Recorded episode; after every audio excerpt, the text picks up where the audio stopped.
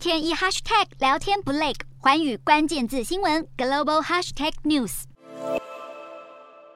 挽起袖子接种疫苗，这些男子打的不是新冠加强针，而是猴痘疫苗，就是担心快速传播的猴痘病毒会找上门来。科学家们担心猴痘传播的速度太快，并表示遏制猴痘传播的机会之窗正在关闭。目前病例每两周就增加一倍，让人担心疫情恐怕需要好几个月才会达到顶峰。而面对不断激增的确诊数，世卫秘书长谭德赛表示，保护自己免于猴痘感染的最佳办法就是降低接触风险。由于目前研究指出有百分之九十八的猴猴痘确诊者是男同志或双性恋男性，更有百分之九十五的病例是经由性行为传播。因此，谭德赛指出，这种传播模式让当地政府可以针对特定群体实施公共卫生干预措施，但同时也构成挑战，因为目前有一些国家同性关系是非法的，污名化以及迫害可能成为他们获得帮助的阻碍。另外，美国纽约市欲请世卫重新命名猴痘病毒，因为猴痘这样的词汇在种族主义历史中已经与有色人种挂钩。纽约市卫生局长瓦桑提到，猴痘长期在中非和西非流行，近期在欧洲和美国传播，大多出现在和男性发生性行为的男性之间。不过，其实任何人都有可能感染，因此应该更改名称，防止患者因为担心被贴上负面标签而延误治疗。